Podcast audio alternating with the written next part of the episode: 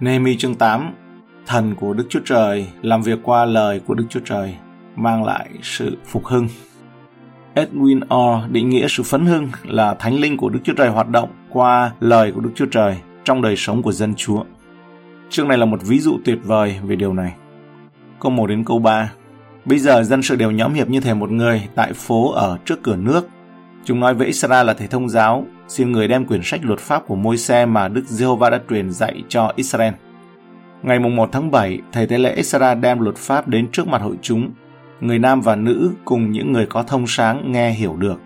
Người đứng tại phố ở trước cửa nước, đọc trong quyển ấy từ rạng đông cho đến trưa, có mặt các người nam và nữ cùng những kẻ có thể hiểu được. Cả dân sự lắng tai nghe đọc sách luật pháp. Khi nghe lời Chúa thì khuấy động lên sự phấn hưng. Dân sự họ tụ tập lại và yêu cầu Israel đọc lời Chúa. Điều này chứng tỏ rằng Thánh linh của Chúa đã hoạt động ngay cả trước khi người ta đọc lời Chúa. Mọi người không tập hợp lại với nhau như một người vì những việc của Đức Chúa Trời trừ khi Thánh linh của Chúa cảm động họ. Họ không khao khát lời của Đức Chúa Trời trừ khi Đức Thánh linh của Chúa cảm động họ. Nếu bạn chú tâm lắng nghe lời Chúa, đó là bằng chứng của Thánh linh, Đức Chúa Trời đang làm việc với bạn. Nhưng điều quan trọng là vẫn phải hợp tác với công việc đó và không chống lại nó. Chúng ta cần hợp tác và hòa hợp với công việc của Đức Thánh Linh nếu lời Đức Chúa Trời thực hiện trọn vẹn công việc của Ngài ở trong chúng ta. Sách luật pháp của môi xe Điều này đề cập đến năm cuốn sách đầu tiên trong Kinh Thánh, Sáng Thế Ký, Xuất Egypto Ký, Lê Vi Ký, Dân Số Ký và Phục truyền Luật Lệ Ký. Đây là sách hướng dẫn của dân Israel về cách bước đi trước mặt Chúa. Ở trong câu 1 là Israel là thầy thông giáo, câu 2 nói thầy tế lễ Israel. Israel là người chịu trách nhiệm xây dựng lại ngôi đền và đưa dân Chúa trở lại thờ phượng.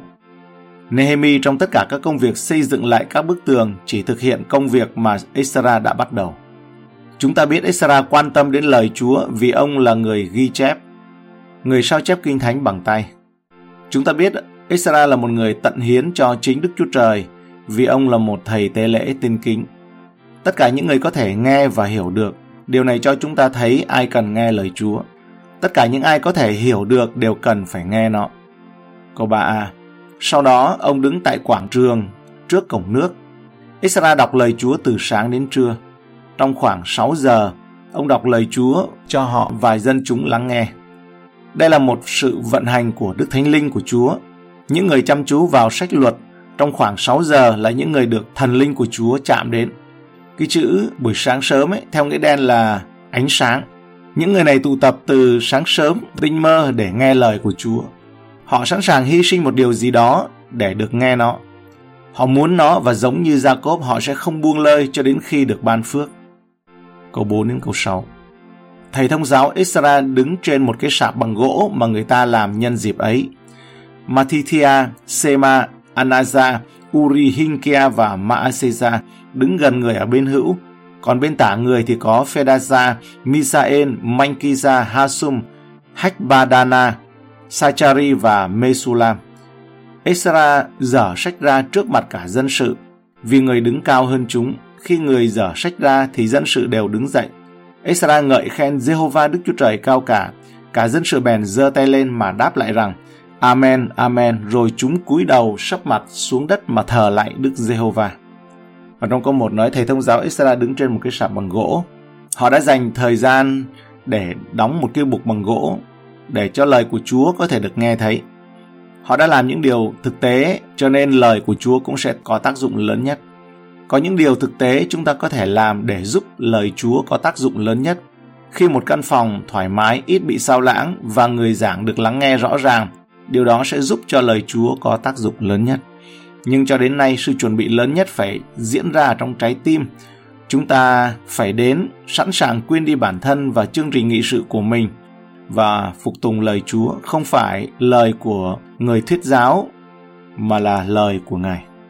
Câu 4b ở bên hữu và bên tả người. Bên phải và bên trái của Israel là những người đang hỗ trợ ông trong chức vụ giảng dạy lời Chúa. Chức vụ rao giảng lời của Đức Chúa Trời có hiệu quả lớn nhất khi người ta có thể nhìn thấy những người ủng hộ và vâng phục lời ấy. Ezra dở sách ra. Tất cả mọi người đều đứng dậy. Họ tôn trọng lời của Chúa, họ nhận ra bản chất của nó lời của Chúa, không phải lời của con người, họ tôn vinh lời Chúa. Đây là bằng chứng của hai điều. Thứ nhất là Thánh Linh của Đức Chúa Trời đang hoạt động. Thứ hai, có điều gì đó tốt đẹp sắp xảy ra. Bây giờ toàn dân trả lời, công tác của lời Đức Chúa Trời và Thánh Linh của Đức Chúa Trời có ba kết quả ngay lập tức. Đó là dân sự tạ ơn Chúa bằng cách nói Amen khi Esra chúc tụng Chúa. Mọi người cầu nguyện bằng cách giơ tay lên. Dân chúng quỳ lạy ở trước Ngài. Cảm tạ, cầu nguyện và ngợi khen đều là những thước đo tốt nhất về cách mà Thánh Linh và lời của Đức Chúa Trời tác động ở trong chúng ta. Câu 7 đến câu 8 Jesua Bani Serebia Zamin Akup, Sebathai Hodisa Maaseza Kelita Asaria Sosabat Hanan Belasa và người Levi đều giải cho dân sự hiểu luật pháp và dân sự đứng tại chỗ mình Họ đọc rõ ràng trong sách luật pháp của Đức Chúa Trời rồi giải nghĩa nó ra, làm cho người ta hiểu lời họ đọc. Giải thích cho dân chúng hiểu luật pháp. Những người đặc biệt được bổ nhiệm để giúp dân sự hiểu lời Chúa. Sau khi đọc, họ cần phải hiểu vì nếu họ không hiểu thì sẽ chẳng có tác dụng gì. Sự hiểu biết cần phải là mục tiêu đầu tiên của bất kỳ nhà truyền giáo hay là người dạy kinh thánh nào. Một nhà truyền giáo đứng trước dân sự Chúa có một số điều cần ghi nhớ Mọi người đều biết năm lời khuyên hữu ích để có một cuộc sống tốt đẹp hơn nhưng lại không hiểu rõ lời Chúa thì nhà truyền giáo đó đã thất bại. Nếu người ta ra về với vẻ thích thú bởi sự hài hước, những giai thoại, câu chuyện vui hoặc là bị cuốn hút bởi những câu chuyện đầy kịch tính nhưng lại không hiểu rõ hơn về lời kinh thánh thì người rao giảng đó đã thất bại. Nếu mọi người có động cơ hành động hoặc cầu nguyện nhưng điều này không dựa trên sự hiểu biết sâu sắc hơn về lời Chúa thì nhà truyền giáo đó đã thất bại. Nếu mọi người chia tay đầy ngưỡng mộ nhà truyền giáo đó nhưng họ lại không hiểu rõ hơn về lời Chúa thì nhà truyền giáo đó đã thất bại và sẽ phải chịu trách nhiệm trước Chúa, giúp cho dân sự hiểu luật pháp. Điều quan trọng là phải hiểu tại sao dân Chúa cần phải được giúp đỡ đặc biệt để hiểu lời Chúa. Thứ nhất, vì những điều của Đức Chúa Trời được nhận biết bằng tâm linh chứ không phải bằng trí tuệ. Đức Thánh Linh sử dụng những người thầy có ân tứ để mang lại sự sáng suốt thuộc linh cho chúng ta giúp chúng ta hiểu được lời Chúa phán. Thứ hai, bởi vì lần đầu tiên nó được viết bằng một ngôn ngữ khác, ở một nền văn hóa khác, ở một nơi khác và ở một thời điểm rất xa. Giáo viên giúp chúng ta hiểu tất cả những điều này trong thời đại của chúng ta. Thứ ba, bởi vì trí óc của chúng ta thường chậm hiểu những điều sẽ khiến lòng chúng ta cảm thấy tội lỗi, chúng ta thường cần nó được viết rõ ràng cho chúng ta. Bởi vì trong lòng, trong trái tim của chúng ta vốn là tối tăm và tội lỗi cho nên cần phải được giảng giải rõ ràng. Cuối cùng, sự hiểu biết không chỉ cần thiết đối với những người chưa quen thuộc với Kinh Thánh. Đôi khi chúng ta nghe nó cả chục lần rồi mà vẫn không thực sự hiểu được. Khi một nhà phục chế nghệ thuật làm sạch một bức tranh, anh ta tiết lộ những thứ vẫn luôn ở đó, sờ sờ trước mặt đó, nhưng mà màu sắc không tươi sáng và các chi tiết không rõ ràng bởi vì chúng bị che khuất bởi những bụi bặm. Nhưng khi bức tranh sạch sẽ thì tác dụng thực sự của tác phẩm của người họa sĩ có thể sẽ được nhìn thấy. Họ đọc rõ ràng, người giảng phải nói rõ ràng, dễ hiểu. Chính mục tiêu của người giảng là làm cho mọi người hiểu chứ không phải là để gây ấn tượng hay là giải trí, mua vui cho họ. Họ giải nghĩa nó ra làm cho người ta hiểu lời họ đọc. Người giảng phải truyền đạt ý nghĩa của đoạn kinh thánh chứ không phải chương trình nghị sự của riêng mình hoặc các chủ đề cá nhân yêu thích. Mọi người phải hiểu lời Chúa tốt hơn chứ không phải hiểu ý kiến của người này người nọ hay là của chính người giảng tốt hơn. Câu 9 đến câu 11 Nehemi quan tổng trấn Isara thầy tế lễ và thầy thông giáo cùng người Levi mà dạy dỗ dân sự bèn nói với cả dân Israel rằng ngày nay là ngày thánh cho Jehovah Đức Chúa Trời của các ngươi chớ để tang cũng đừng khóc lóc vì cả dân sự đều khóc khi nghe đọc các lời luật pháp. Nehemi nói với chúng rằng hãy đi ăn vật gì béo, uống đồ gì ngọt và hãy gửi phần cho những người không có sắm sửa gì hết vì ngày nay là thánh, biệt riêng ra cho Chúa của chúng ta. Chớ buồn thảm vì sự vui vẻ của Đức Giê-hô-va là sức lực của các ngươi. Vậy người Lê-vi làm cho cả dân sự đều được yên ổn mà rằng khá nín đi vì ngày nay là thánh, đừng sầu thảm chi. Toàn dân sự đều khóc khi nghe đọc các lời luật pháp. Lời Thiên Chúa đã thực hiện công việc đã định, 2 Thi-mô-thê chương 3 câu 16 cho chúng ta biết hai điều mà lời Đức Chúa Trời có ích cho sự dạy dỗ, khiển trách, sửa trị và huấn luyện trong sự công bình. Đôi khi thật đau lòng khi bị của trách và sửa chữa và những giọt nước mắt này là bằng chứng cho phần nào nỗi đau đó. Khá nín đi và cũng đừng sầu thảm. Esra, Nehemi và người Levi không muốn dân chúng than khóc.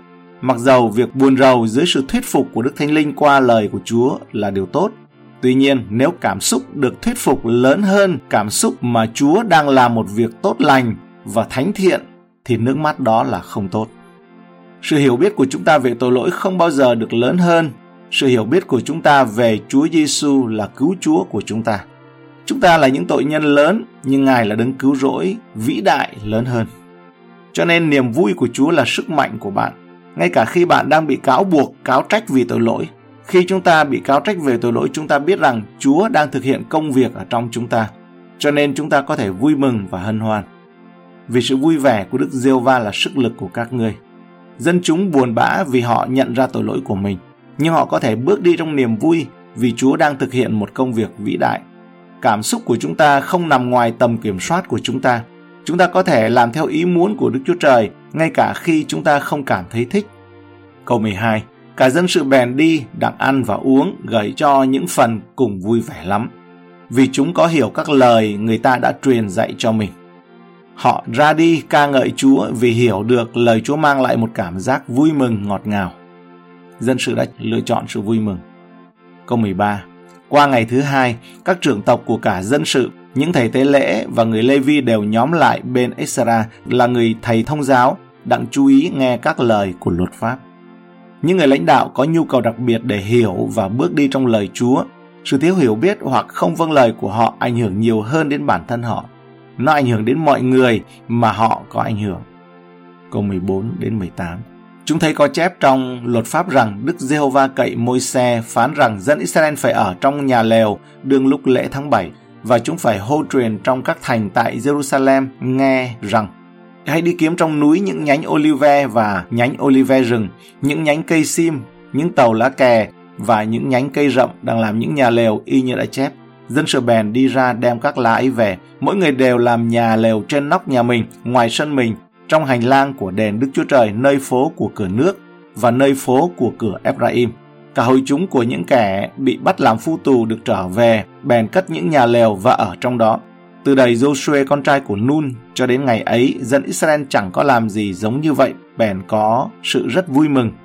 Mỗi ngày từ ngày đầu cho đến ngày chót, người đọc trong sách luật pháp của Đức Chúa Trời, chúng ăn lễ 7 ngày, còn qua ngày thứ 8 có một lễ trọng thể tùy theo luật lệ. Đây là sự vâng lời, sự đầu phục đẹp đẽ và đơn giản. Thái độ của họ là Chúa đã bảo thì chúng tôi sẽ làm. Mặc dầu truyền thống không bảo họ giữ lễ lều tạm, bởi vì sự kiện này đã không được thực hiện kể từ thời của Joshua. Nhưng họ dựa vào lời Chúa chứ không dựa vào truyền thống rằng con cái Israel sẽ ở trong lều trong dịp lễ tháng 7. Lễ lều tạm là để tưởng nhớ thể nào Thiên Chúa đã ban phước và chu cấp cho Israel trong đồng vắng trong cuộc xuất hành. Họ có thể nhìn thấy phước lành và sự chu cấp của Chúa dành cho họ ngay lúc đó, và điều đó khiến những điều cũ kỹ dường như mới mẻ trở lại đối với họ. Câu 17b Họ tràn ngập niềm vui, vì họ rất vâng theo lời Chúa nên có một niềm vui rất lớn. Chúng ta thường bị lừa khi nghĩ rằng con đường vui vẻ là làm những gì mình muốn, nhưng niềm vui và tự do chỉ đến khi vâng lời. Câu 18b Mỗi ngày từ ngày đầu cho đến ngày chót, người đọc trong sách luật pháp của Đức Chúa Trời. Cuộc phục hưng này bắt đầu bởi Thánh Linh của Chúa hành động qua lời của Đức Chúa Trời và nó cũng tiếp tục như vậy ngày hôm nay. Chúng ta biết là trong công vụ thì nói rằng là lời của Chúa được lan truyền ra.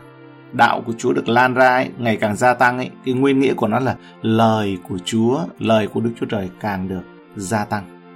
Thì cái đó nó còn lại cho đến ngày hôm nay.